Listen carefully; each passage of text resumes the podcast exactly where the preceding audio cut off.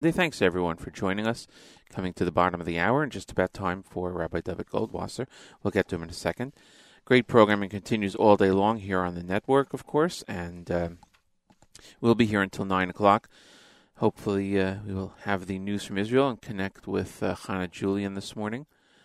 Um, and then in the uh, 8 o'clock hour, about 8.15, I'll be uh, I'll be interviewing Mordechai Paldiel. Dr. Mordechai Paldiel is uh, is a professor at uh, Stern College and uh, Queens College, and he'll be uh, we'll be discussing his new book, "Saving One's Own: Jewish Rescuers During the Holocaust." Fantastic book and many amazing stories in there, and a lot of information. I think most people uh, did not uh, have not realized.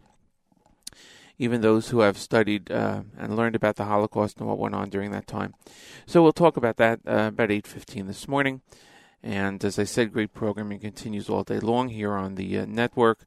Um, there'll be a uh, encore presentation of the live lunch with Avrami and the Saturday night Segal encore also with Avrami. Uh, today, uh, usually it's 7 o'clock on Sunday, Eastern Time, 7 p.m. Elliot Weiselberg hosts Court Report. There will not be a, uh, a new edition this week because it is Yeshiva break. So uh, he is off, as they are off. The teams are off. I'll check next week to see uh, what's on there. But I do want to mention a major announcement that will take place tomorrow morning on JM in the AM on the Nachum Segal Network. Nachum will be announcing the details for the 2018 Kosher Halftime Show.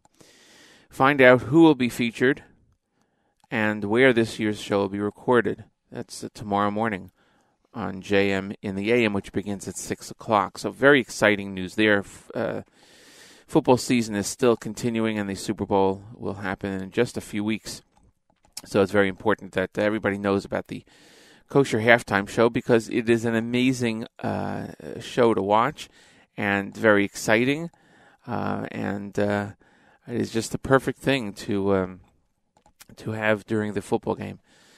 Um, so tomorrow you'll find out all the details about that, and uh, if you have a chance, you can go to our Facebook page, like us on our Facebook page, like the page.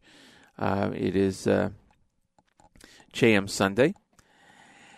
And uh, let's see, we're going to go to Rabbi Goldwasser now. I think that's it for the announcements. Uh, right now, each and every Sunday through Thursday, we present to you Rabbi David Goldwasser. His words, Lozecha Nishmas Harav Zev Rabbi Yosef HaLevi and Esther Bas Rabbi Yosef HaLevi. Here is Rabbi David Goldwasser with Morning Chizuk. Good morning.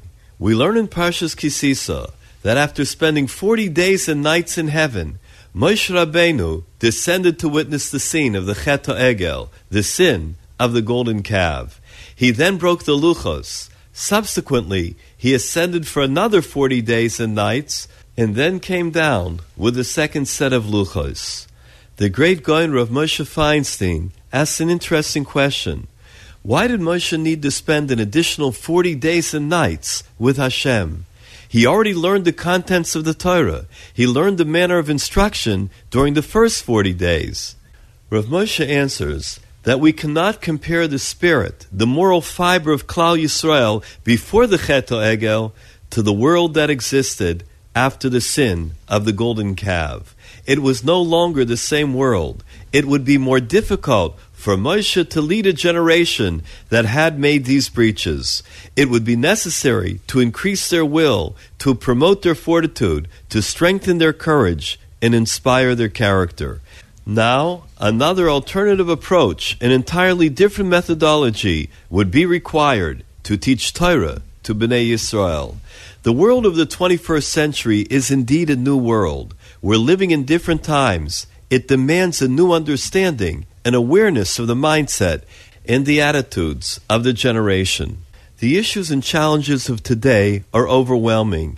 It threatens the core of our survival. It's crucial that we grasp the severity of the dangers that do exist so that we can comprehend the course of action, what's most helpful and what's most effective in combating the problem. The great Rabbi Chaim of Sanz was known as the Divrei Chaim. He was gazing out on the street one day and he saw a Jewish person walking by. He quickly tapped on the window and asked the gentleman to please come in.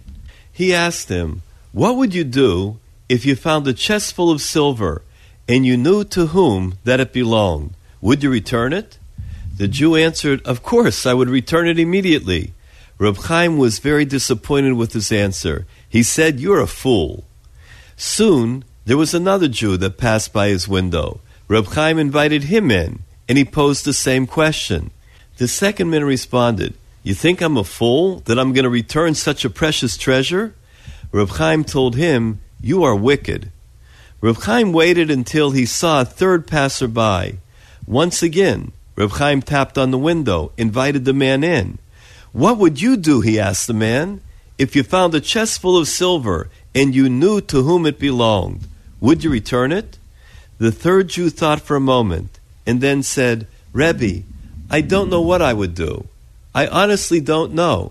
It's possible that Hashem would help me withstand the challenge. Perhaps I'd be able to fight my Yetzer Hara and resist the temptation to keep it. However, there's also a possibility that I will fail and keep the treasure for myself. Since I haven't been challenged with this Nisayon, it's very difficult to know exactly what I would do.